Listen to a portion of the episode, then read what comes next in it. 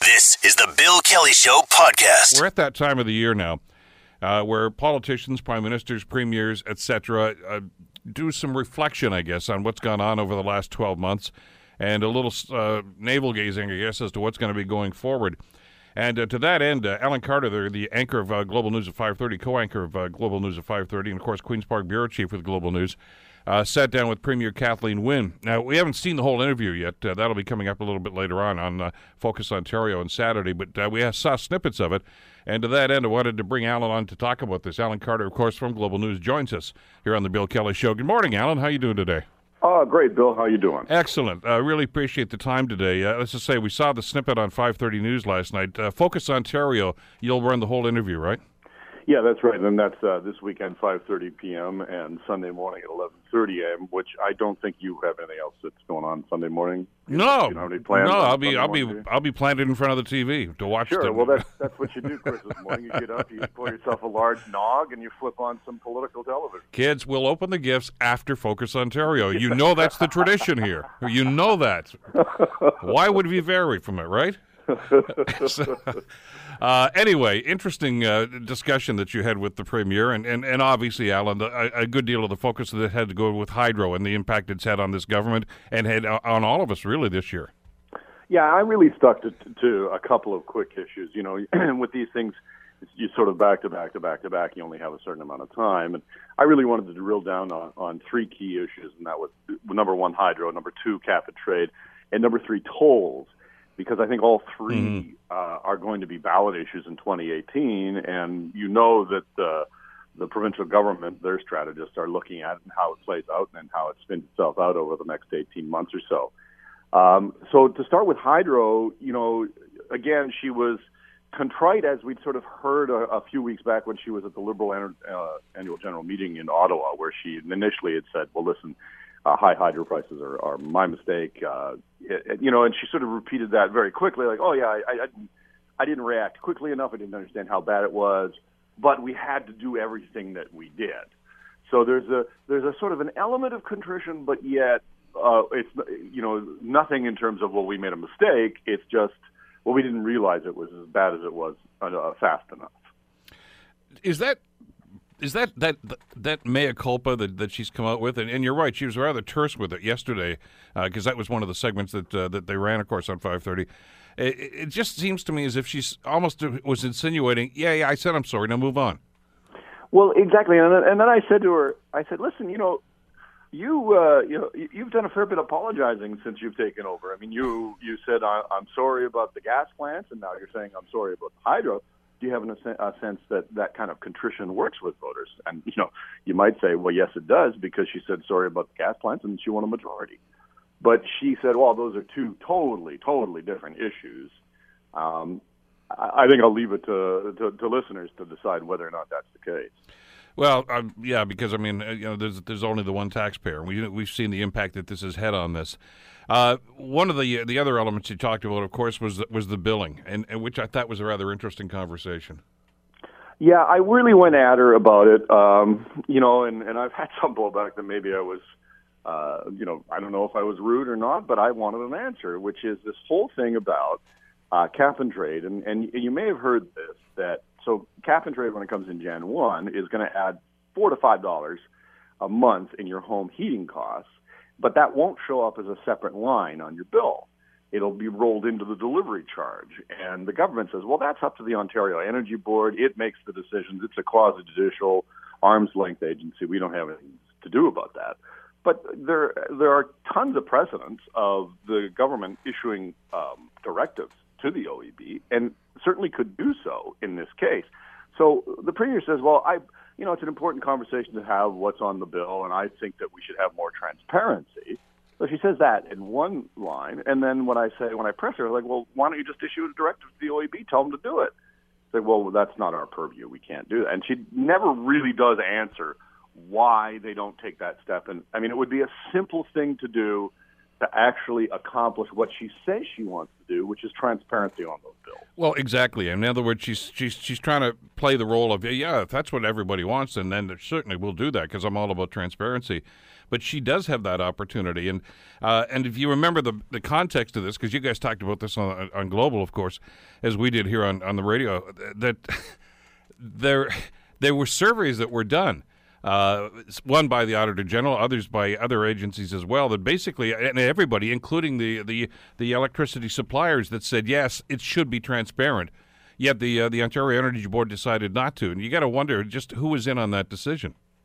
Well, I mean, who are they accountable to? They're not really accountable to anybody, you know. Like, so, you know, the government can say, "Well, that's not." I mean, they're arm's length. We can't, we can't do anything about it. And as you point out, the auditor looked at it and said, "Oh yeah, the O E B did consultations, but they didn't talk to any real people. They just talked to companies, and the companies they talked to, the vast majority of them wanted it separate."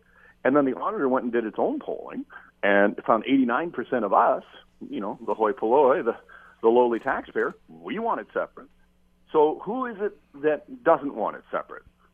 Well, the O E B and probably the government, and that's it. Yeah. uh, yet, yet she still maintains that she'd like to see it separate. So I, I, I really don't understand this. It, did, it didn't make a whole lot of sense. And and again, she uh, she looked a little perturbed with you, Alan. I got to tell you, uh, yeah. at the end, she, I've already answered that question, and on yeah. and on it goes. Uh, yeah. But but she didn't answer that question. Well, that was kind of my point, is that, you know, and, and I always find this so frustrating. I mean, if you do this job for a living, you kind of get used to this after a while. You just sort of get numb to it. You ask a hard question. You know, I'll ask you, you know, Bill, what's the color of the sky in your world?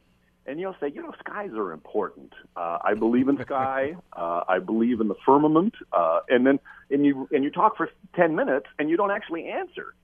And, I, you know, I think I think people are annoyed with that. And so what I what we try and do at Global is, if you're not going to answer the question, if you're going to skate around the question that I, an, that I ask, I'm going to put that on T V. You know, in the past, a lot of times we just wouldn't put that on because, you know, you're looking for something of substance. But I think people have a right to know that when direct questions are asked, answers are often not given. One of my favorite Global moments was when you were interviewing uh, a certain uh, leader of a political party here in Ontario. And out of frustration, and I'll paraphrase this, uh, I think you suggested to her, why don't you get a copy of the Kama Sutra and take a position on something? uh, uh, you remember that? Yes, I, I think that was uh, the Andrew Horvath. Yes, it was. Uh, and, and I don't even remember the context of what the issue was. But, I mean, it's because, you know, you've been doing this for a long time, and we both have, I guess. Uh, they they have their talking points, and, and when the Premier sits down with Alan Carter or, or anybody else, she wants to stick to those talking points. In other words, this is the message I want to get across, and I'm not going to let anybody's questions get me off track on that. And your job, basically, is to to get the answers to the questions you want to ask. Yeah, and you can't, I mean, you can't, you, you can't pry an answer out of a politician. You can't. You just, I mean, it's just, if they don't want to answer it, they don't want to answer it. But I, I increasingly see my role as someone who's going to then hold that up and say, look, didn't answer. Um, you know, I didn't get an answer, but you should know I asked the question, and, you know, this is what they gave in response. The uh, one of the stories that I think is going to stick with an awful lot of us right through this year, as you look back on, on this year, was the the investigative reporting that Global did to do with hydro and the impact. I mean, there's obviously the debate, yes, it costs too much. But you put a face to it uh, on Global. The, the stuff that, that Sherry Ingle did, and, of course, Mike Droulet's uh, very uh, now famous uh, investigative reporting about one particular family that was affected by this, too. Did did you get a chance to talk to the Premier about the, that human impact?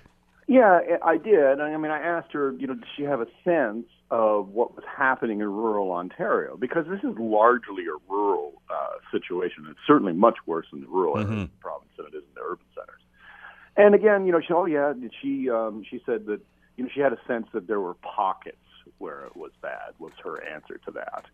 Um, you know, and the, and the government itself is, you know, is really wishful that we would stop, you know, holding up these individual cases and to say, look at this case of energy poverty here in our own backyard where somebody's having to, you know, haven't had a, haven't had a hot shower for five months and drags water in from outside in a pail lined with a garbage bag. I mean, do we want to live in a society where our neighbors live like that? Um, you know, and the government, I mean, to some respect, it, you know, you you have to agree with them. And after a while, I mean, what can they say other than we're doing what we can? And I think I think the, the telling thing here at the, the end of twenty sixteen is that if you look at it, not only my interview, but uh, the Canadian Press had an interview with her yesterday as well. Everything is on the table. So I said, I asked her, would you spend more money from general revenue to lower hydro bills? I mean, they're already going to spend a billion dollars a year starting next year mm-hmm. to, for that eight percent rebate. And she said, no, I'm not going to take that off the table. So there's nothing off the table, which kind of leaves you to believe that you wonder, look, do they have any plan at all? And really, when we say everything's on the table, they may further dip into that general revenue stream to help lower costs. Well, they seem to be kind of governing by the seat of their pants this year, didn't they, Alan? I mean, just the way they did this. I know they offered uh, what they said was going to be a, a reduction, and then they talked about the rebate program. And, and then, of course, uh, those, you know, that stu- did the analysis on this started saying, yeah, but cap and trade's coming in, so does that cancel it out? And that kind of flustered them once again. So I'm not sure if they know what the next step is. I, I really have a sense that they don't. Um, you're right. The eight percent rebate did have a kind of a back-of-a-napkin feel to it when they announced it this year. Um, you know, it's a regressive uh, rebate. You know, it, it, it's contrary to a lot of, you know, ideas. I mean, I, I think maybe it was you and I that talked about it. You know, you, if you're the Griswold and you like to light up your house so you can be seen from space, you still get the eight percent discount. And meanwhile, here I am, you know, turning every light off and, you know, trying to tiptoe around the house in the cold to conserve power. And, yeah, and, and the cap and trade and the impact that's going to have on this, too. I, I, again, I get the sense from a lot of the, the, the, the like I said, the small stuff, and I saw the story, obviously, that you guys put on the website about the, the interview. Uh, a lot of the, the, the explanation from the Premier was, uh, well, I know it doesn't look good yet, but uh, wait till this comes in next year. Wait till this comes in next year. And they get a number of different things like that. Uh, obviously, they're looking towards the election, and, and, and which is going to be in, in twenty eighteen. And, and you talked about that a little bit, too. Yeah, and you know, and I asked her, is this, I mean, is this the file, the hydro file? Is this the do or die file for you? If you don't get this right by twenty eighteen, you're out. And, you know, she said the correct political thing, which is this is not about the election. This is about people helping people afford their hydro bills. But, you know, there are political realities, and you sure. know that, and everybody knows that. Um, so, and, and you know that they're looking at that, and they know that they have to somehow curtail what has been a bit of a spiraling anger over it over the last uh, year. And then, then they've got the next twelve months or so to really get a handle on that. And, you know, they're, they're really trying to let people know, like, well, listen, we care and we, we're thinking about this. And although we don't know what we're going to do yet, we're going to do something. So that's the messaging they're trying to get across, plus to say, look, we, I mean, the key message from the government on the on the hydro file is we spent all the money. We've done all the hard lifting. Uh, and now we have this clean energy system. But the problem is, is that when you say, well, we've done all the heavy lifting, then, then you would think that the price increases were in the past. But the reality is, is they're not. They're still coming. There's still more. Well, and therein lies the problem. I, I know they've canceled some future projects, but, I mean, there's still a lot on the books right now that's going to cost an, an awful lot more. But, but you know, when you look back to the last provincial election, though, Alan, I mean, let's face it, I think both opposition leaders, certainly Tim Hudak and, and, and Andrea Horvath, and, and just about everybody in the media was looking at this saying that gas plant thing is going to kill the Liberals in that election, and it didn't. So is, does this one have legs? I mean, is this going to be uh, the the, the uh, issue that's going to carry on? I mean, that's a year and a half out, and it's pretty hard to predict what's going to happen next month, let alone eighteen months from now. Well, you're absolutely right. I mean, and and, and Patrick Brown, who leads in the polls, is a virtual unknown in the province still. Um, and, you know, he's got all kinds of opportunity to screw it up between now and then. And Lord knows we've seen the Conservatives do that with aplomb for the last four elections. So, I mean, you're right. Yeah, I wouldn't count. I would never count out Kathleen Wynne, especially the Liberals and Kathleen Wynne. The Liberals have an incredible war war room. They have the habit of winning, and I'll say that again because I think it's important. They are in the habit of winning, and that breeds success. And so they're very skilled in that. And Kathleen Wynne is an extraordinary campaigner. So I think jury's still out. Although I think this time. The difference is that if you look at her personal polling numbers, there is, for whatever reason, and I'll let you, you know, maybe a conversation for a different day, why it is that there's such a personal animosity attached to her that I, I don't think I've seen in this province. I don't think I've seen in this province since the Harris days, where you had a real segment of the population really energized and against the premier. So where does that go when it gets to that, that level? And, and I, I don't disagree. I mean, the the, the personal uh, polling on, on Kathleen Wynne is, is horrendous at this stage. Yet she was adamant when you talked about this that says, I'm running again. I'm not going to step aside, because there has been, as we know, a lot of speculation that's uh, that, well, not just Kathleen Wynne, but just about anybody who's that situation. Brian Mulroney did it. Uh, Jean Chrétien did it. You know, when they see the numbers going down, it's time for them to, to take that walk uh, into the sunset. She doesn't want to do that yet. Anyway, she's only won one election. Yeah. So, and and plus, think about the runway. They don't have. I mean, they managed to do it when McGuinty, you know, suddenly left. They were able to get Wynne in quickly in time and be able to hold on to the minority government. They don't have that luxury this time around. And I don't think that they can do this whole regeneration where, you know, a new leader is now the face of change within the same party the way they did with McGuinty to Wynne. And Wynne is a fighter and a competitor, and she's, you know what, I don't think she, there's only one thing that would ever stop her from running, and that would be an electoral defeat. Well, well, like I say, that's eighteen months out. We're not worried about that at this stage. Uh, fascinating interview. I'll be watching it on uh, d- December twenty-fourth at five thirty for Focus Ontario to get the whole interview. And then, then we'll gather the kids around on Christmas morning. And I'm sure that's what's going to happen in the Carter household too, right? Oh, yeah. You, you can imagine how excited my kids are about that. You're listening to The Bill Kelly Show, weekdays from nine to noon on A M nine hundred C H M L. Serious incidents. Uh, truck rammed into a crowded Christmas market in Berlin yesterday, killing twelve people, injuring nearly fifty others, some of them very seriously. And uh, also earlier in the day, a Turkish policeman, off-duty policeman, fatally shot Russia's ambassador to Turkey while shouting, "Don't forget Aleppo, don't forget Syria." Joining us to talk about both incidents is uh, David Videsett, who, of course, formerly of Scotland Yard, terrorism expert uh, with the, the Yard, and also an author, of course, the uh, Theseus Paradox, a fabulous book. But uh, we want to get back into the terrorism and talk about that today. David, thank you for the time. It's a busy day. Appreciate you uh, joining us today. Hi, Bill. How are you? I'm doing well, thanks. Uh, let's let's take these. Uh, first of all, let's talk about the Berlin incident. This uh, obviously, when we heard about this yesterday, David, brought back memories, uh, some very unpleasant memories of what happened earlier this year in Nice. Absolutely, yeah. Uh, it, I mean, it, it does look uh, straight away uh, when you look at it as if it, as if it, it does have sort of the same ramifications as somebody uh, commandeering a large vehicle and then driving into a crowd of people, and it is something that. Um, that the I S and, and other terror groups sort of in Palestine and Israel um, have been using for some time. So straight away, we are thinking it probably is a terror attack. And and a, a copycat to a certain extent, uh, but it didn't end the same way because uh, I, I guess the truck crashed and I, the, the individual who they suspect, and that's a rather new wrinkle to this this morning, uh, they have somebody in custody, as, as we've heard, David, but they're not so sure it's the driver now. Yeah, I think what happened is is that um, uh, there's, there's quite a strange story behind this truck. Um, this truck is a Polish truck, and uh, Poland is uh, sort of adjoins uh, Germany. Um, and um, uh, and the, the truck has, has pick, picked up some cargo, uh, some steel beams in Italy, and then has delivered them to Berlin. Uh, and the people that own the truck are Polish. Um, and they lost contact with their driver at about four o'clock yesterday. Um, and couldn't understand where he was, um, and then noticed that this truck was being started and moved about.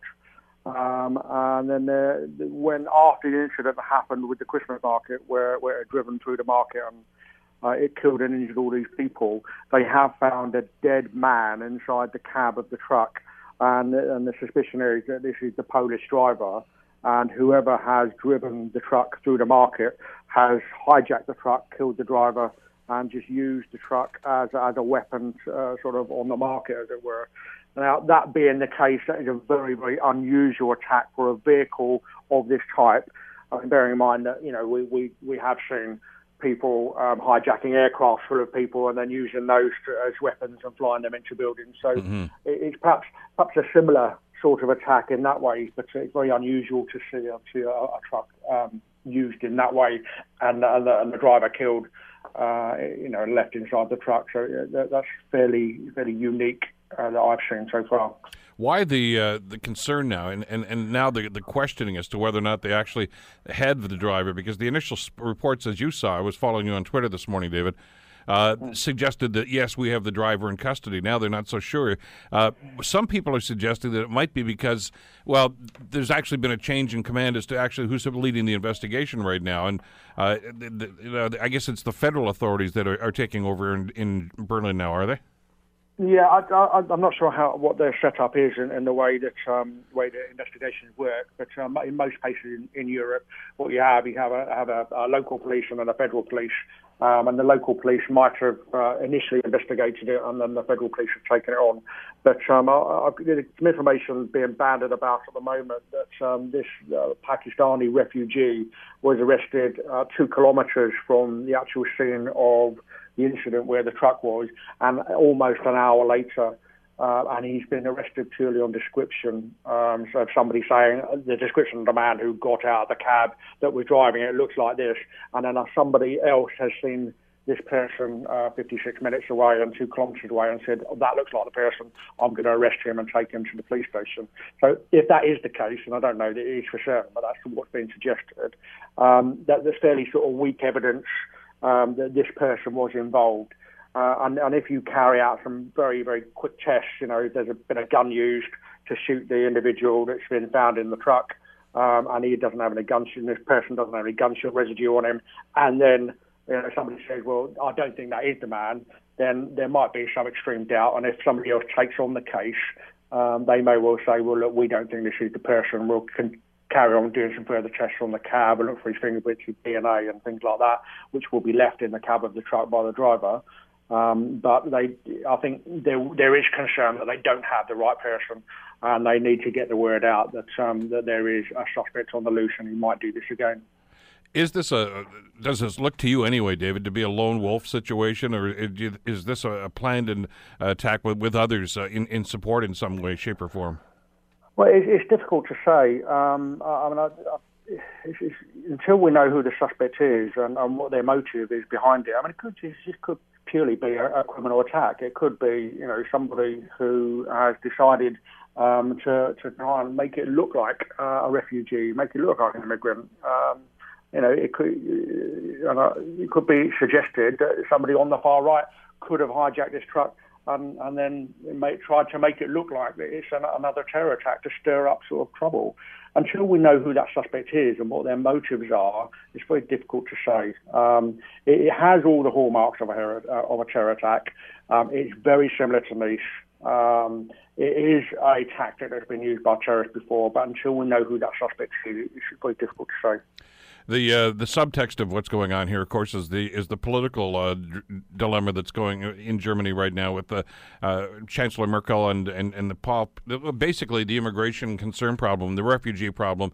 Uh, she's uh, being lambasted in the media and in, in many other circles, really, uh, uh, because of their uh, their policy towards the refugees.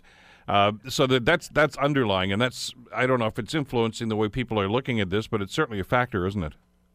Uh, of course it is, and, and there's, a, there's a lot of people, even in, in here in England, you know, and bear in mind we, we haven't had anywhere near the number of, of, of refugees and immigrants that have come uh, from Syria and from, you know, other parts of, of the world, you know, Africa and Pakistan and places like that. We, we don't get anywhere near the number that Germany has.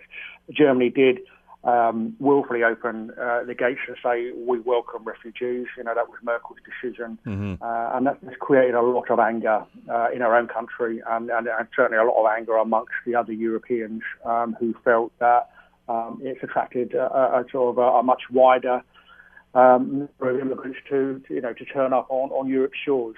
Um, And so, so there, there is there's quite a, a big backlash about that right, at the moment. Um, and, you know, and there's, there's lots of people on the far right, and, and you know, not even on the far right, but towards the centre right, really, that are saying, was this the right thing to do? And you know, we, we, we we've got our own problems. We don't need to be taking on the world's extra problems as well. So there, there is a bit of a backlash going on, and, and obviously these sorts of attacks and these sorts of things, it feeds right into all of those concerns. It feeds into, you know, the, the right-wing media who, who use it to sort of say, you know, this is this is what you get. This Merkel's got blood on her hands, you know, this, and, and that's, that's the sort of thing we see. Um, and it's naive. It's very naive to think that because it, it, it, you, you just totally close your eye to the fact that there are normal crimes going on, and, and there are a whole host of motives as to why people do these things. And, you know, it's not always terrorism, it's not always Muslims, it's not always, you know, people who aren't white. Um, you know, as I've been saying before, a lot of these things are you know, carried out by residents of countries, long-term residents, people who've been there for a long time, um, and perhaps people who have been born in countries or people in neighbouring countries. So, you know, to blame it on, on refugees, blame it on immigrants, isn't always the right thing to do. You mentioned that the, there's a process in, in place uh, to, to try to identify whether or not this uh, individual that is uh, in custody right now is the actual driver. You mentioned about gunpowder residue, et cetera. Uh, how long does it take to actually make that determination, David? I, I assume that process has already started. Yeah, of course. I mean, it's thing, fingerprints can be done fairly quickly. Sure. Um, you, you know, we, you, you powder the, the prints, it picks it up, and then you, you pull them off with tape, and, and they can be checked fairly quickly. Things like D N A, they take a little bit longer, and and, and, and you know, normally about twenty-four hours. But if you haven't, you know, when you, you swab a surface for D N A, use like a, a swab for it, and it takes takes a, a you know, I don't know, residue off, and that's tested. Sometimes that isn't very strong, and they have to they have to do some work on it to make it stronger and, and get it back and get it back to what it should be, and sort of recreate it, as it were. And those sorts of things can take longer. Um, that's why I'm a bit surprised that the, the German police are, are sort of saying, well, we don't think this is the guy, um, because you know, surely they'll be taking his fingerprints, his D N A, uh, and, and twenty-four, forty-eight hours is normally the sort of um, period you would expect before they could have any any degree of certainty, before they could say, no, that isn't, or yes, that is him. But then after that, you know, we've got things like uh, blood uh, and, and, you know, extreme searches, in, using black lights and things like that. You know, you, you can put you put things like cars in, in very dark rooms and use different sorts of lights to show up different sorts of um, uh, sort of body blood and things like that, things that come out of the body. And, and, and again, those, that all takes time. Um, and, and, and certainly within twelve hours or twenty-four hours of it happening, we, we can't be we, with any certainty say that is definitely not the man, I don't think. It's not uncommon, though, is it, David, for there to be a lot of misinformation early in the investigation like this, as uh, some people that claim to be witnesses uh, are going to come forward with what they think is relevant information, et cetera. I mean, police have a lot of sifting through to do here. Uh, there'll be hundreds of hours of C C T V to look at. Um, you know, they'll, they'll be the police will be looking for all sorts of things. You know, they'll be they'll be wanting to get uh, videos from people who were, were taking pictures or video in the Christmas market. You know, or, or some of those witnesses might not even realise they have that stuff in their possession, and the police won't know they've got it. Um, and, and it takes weeks and months often to get that sort of thing to come through. And then it takes weeks and months for the police then to look at it and to make an assessment of it. So well, it's going to be a, a long time, I think, if, if this isn't the guy. It's going to be a long time before they can actually identify who it is. But hopefully there will be some C C T V. Hopefully there will be um, some forensic evidence inside the truck. Um, and then they can track down who it is, or, or you know, say it's definitely this guy they've arrested who was two, two kilometres away. Well, we'll wait for updates on that as uh, this starts to evolve over the next little while. Let's, uh, if we could, shift our focus to uh, what happened in Ankara, Turkey yesterday, too. Uh, there is there is video of this uh, this incident, this murder of the, the Russian diplomat. Uh, this is almost surreal watching this, David. It was almost like I was watching a yeah. clip from a movie as opposed to real life. It, it, it just couldn't believe what was happening before our eyes. No, sure. And, and, and funny enough, I've, I've been watching a few uh, things on YouTube today. Um, there's lots of people suggesting it wasn't real life. um, pe- people saying, you know, it's a, it's, a, it's a U S false flag operation, all that sort of thing. Um, no, it, it's kind of surreal to see that sort of thing, and, and it's, it's very bizarre.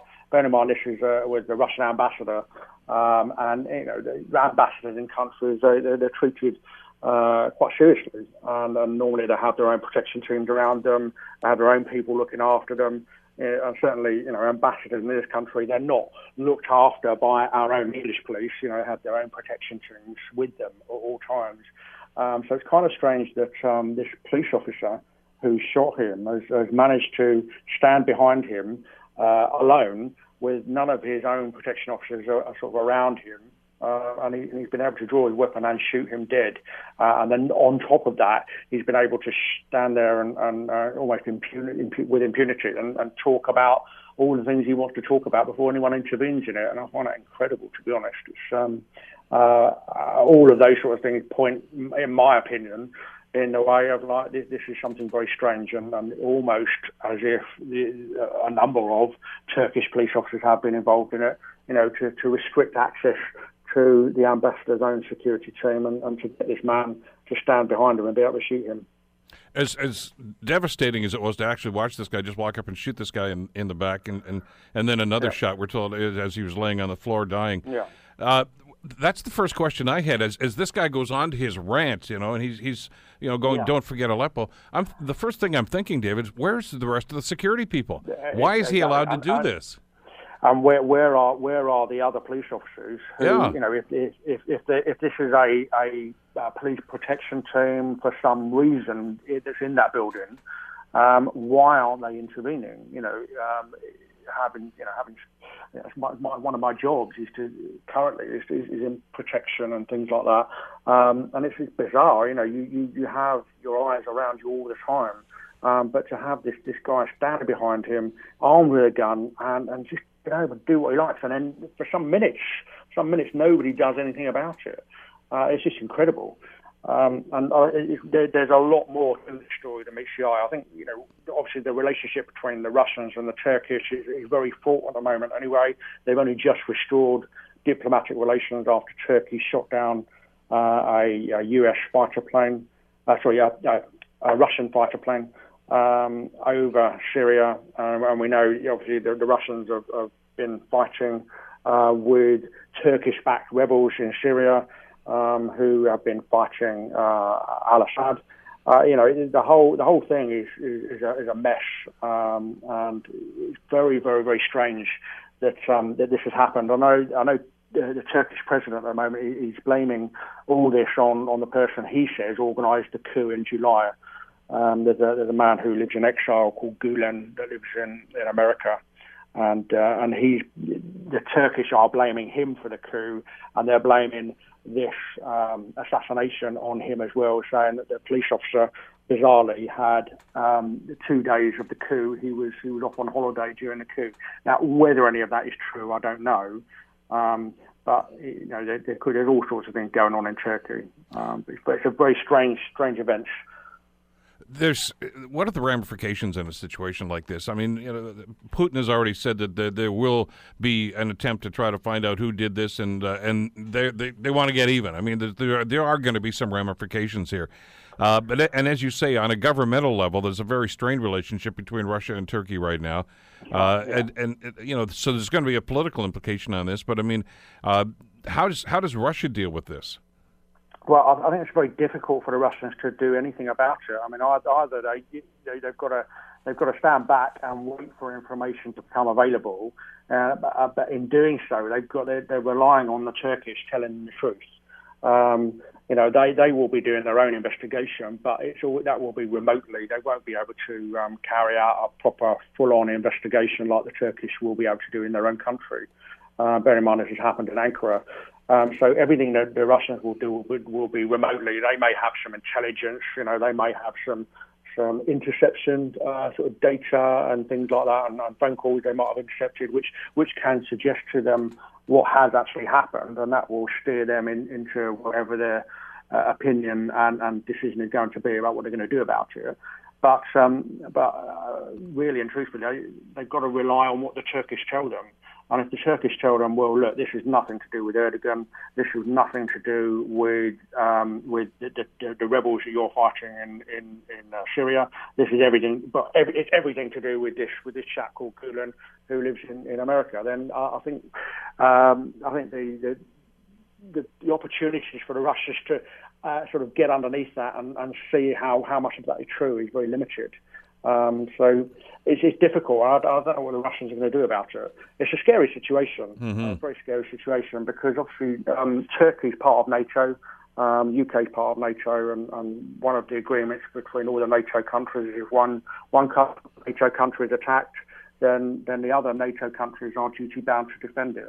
Um, and, and so, so if Russia, you know, decides that, that this was wasn't a um, this wasn't a simple one-man band, this was something to do with Turkish government, and decides to carry out a retaliatory uh, attack on uh, on Turkey, and, and obviously all the other NATO countries um, should be dragged into that as well. So it's, it's quite a sort of scary uh, sort of position to be in at the moment. You're listening to The Bill Kelly Show, weekdays from nine to noon on A M nine hundred C H M L. One in five young Canadians have been cyberbullied or cyber-stalked. This is a survey that was done by Statistics Canada. Uh, the numbers are troubling. I mean, one is one too many. The fact that it's happening, especially with a younger demographic, is uh, something that we need to be talking about. And uh, to that point, we were uh, pleased to welcome Nika Naomi to the program, of course, from Digital Respect, to uh, to talk about this and the implications of it. Now, first of all, Nika, thank you so much for the time. It's good to have you with us today. Thanks for having me. Did, did, you saw these numbers. Did this surprise you? Uh, yeah, I kind of did, because I've been doing research about this for the last eleven years, and it seems like the rate has gone up. twenty percent so doesn't that, sound, you might think, oh, that means eighty percent heaven. But I mean, you know, if you look at it in the context of, of, you know, that one is one too many, the fact that it's it's one in five is, is really a troubling statistic, isn't it? Yes. I, I think I think it's way more than I, I personally expected it to be in the last ten years. I, and I think it's because of the, you know, the proliferation of all these uh, social media. You know, I mean, the more the more that the more that we're using them, the more that this is happening. And also, let's not forget that a few years ago, this was happening to only to teens, and and this study was done for fifteen to twenty-nine year olds. Yeah, so we're talking about adults. So they those teens who were teenagers a few years ago are now in university and in the workforce. And I just noticed that in that in this report, since it just came out, the largest number is five point two percent of twenty-seven and twenty-nine-year-olds have been both cyberbullied and cyberstalked. That was a bit shocking to me. But they have the highest number out of all the age groups. You know, I can remember a conversation yeah. probably eight or ten years ago uh, when, when statistics started to come out about the cyberbullying that was going on. And, and do you remember the, the, the way the conversation used to go back in those days, Nika? It was, well, you know, as parents, we just have to make sure that the computer's in a room that everybody can watch what's going on, and you can look over your child's shoulder and make sure that they're not doing anything untoward. Uh, and, and that was probably good advice at the time. But pro- the problem we've got here is, as you say, it's the proliferation not just of social media, but the fact that everybody's got a computer now. It's called a phone. Uh, and, and so this is so much easier to do now. Yeah. I, I think that what what's coming up now is that this was looked at before as a child issue, quote unquote. And uh, now I think it's more of a, a global issue. So it's it's affecting adults. So I think that there has to be some kind of um, measures put in place from multiple stakeholders, uh, including the government. The government kind of has to spearhead something. Uh, this is being done in other countries, such as, you know, Australia and Europe. Uh, in Australia, for instance, they have someone who's a cyber safety commissioner. So when, whenever someone's cyber bullied, they kind of report it to this one, they report it to a center that is run by the government. So, as far as I understand, so uh, we we need some some similar response system in Canada. Not only response system, but also a preventative measures, educational measures, so that the you know kids who are in school now have some kind of digital literacy education, and that when they grow up and they're twenty-seven, twenty-nine, they know what to do, and they also are not engaging in these kind of behaviors, and they know the legal risks, uh, they know the consequences, and then, you know, I mean, all these stakeholders have to be engaged, involved, informed about this issue. You know, we're talking like law enforcement, we're talking social services, um, family services, psychiatrists, psychologists, um, the educational system, the legal system, all of that needs to come into play when we're talking about this. It's not just an internet issue as it was before. You, you mentioned about the numbers themselves, and, and I know that there's some people that are going to be listening to this and saying, come on, one in five, what's that's it's too bad, but come on, you know, it's only twenty percent. But there's the other element to this, and I'm always concerned about this when we see uh, surveys like this, Nika. How much of this goes unreported? So that's not going to make this report. It's not going to be in those statistics. Uh, it's happening, but people are either embarrassed or afraid to to come forward and suggest that it's going on right now. Yeah, I think I think it's a rather embarrassing thing to be uh, to to say that you're you're being bullied or harassed. Nobody wants to be pegged as a as a victim, right? Mm-hmm. Uh, I don't. I mean, I don't mind if you're fifteen or you're twenty-nine. Nobody really wants to admit to that. That is part of it, but there, there's the other aspect of, you know, there has to be some kind of way of dealing with this. If you are a victim, who's going to help you? I think that's a question we have to ask. So, our, maybe StatCan is going to come to your door and ask you a question, but who who is going to help you in terms of if this really happens to you? W- there's a bit of a gap in terms of um, where you can get help. Well, sure, that's the question somebody's going to ask. I mean, because we always encourage, you know, if, if you're a victim, you've got to tell some, you've got to come forward, you've got to tell somebody about this. Who? Who do you tell? And and and if and depending on who you tell, what do you expect them to do about it? Uh, confront the the individual that's doing it to you? Does that always work? I mean, that can go either way too. So there's, the, I think we have to have a, a, a much more thorough conversation here about exactly what protocol has to be followed here. Yeah, absolutely. I mean, I think that each, you know, I was, I was mentioning each of these stakeholders kind of knows what to do, but when it gets to the point that something is a is a direct uh, threat, or it's it could really be considered harassment, or it's really something that's already in the criminal code. Sorry. Um, this, you know, there's already there's already some kind of protocol. But when it comes to I'm being I'm being stalked or I'm being bullied online, most people don't know what to do. So I think there has to be some kind of um, sensitization about that issue. It's not only happening in schools; it's happening in the workplace. Um, it's happening all over the place, and it's happening to adults. They've looked at twenty-nine-year-olds, but they haven't looked at fifty-year-olds. You know, it's it's kind of um, it's kind of becoming a a global issue of how do we engage online, what are our limits, and where do we go if something happens? What, you know, if you're a victim, where do you go? And then we have to establish some kind of go-to place. I mean, I know Nova Scotia tried to have something. Um, they, they tried to have a like a cyber safety task force, I think, and something like that, or something in, in that line, is what I'm thinking. That there could be a group of people who are taking care of this um, nationally. You know, are we in tune enough right now to to understand exactly what's going on when people are being victimized like this? Because there are still some people that react to to these accusations and say, "Oh, come on, you know, get a thicker skin. Don't you know? Don't be so sensitive." You know, it, it's just a joke. They're just trying to have a little bit of fun with you. Whatever.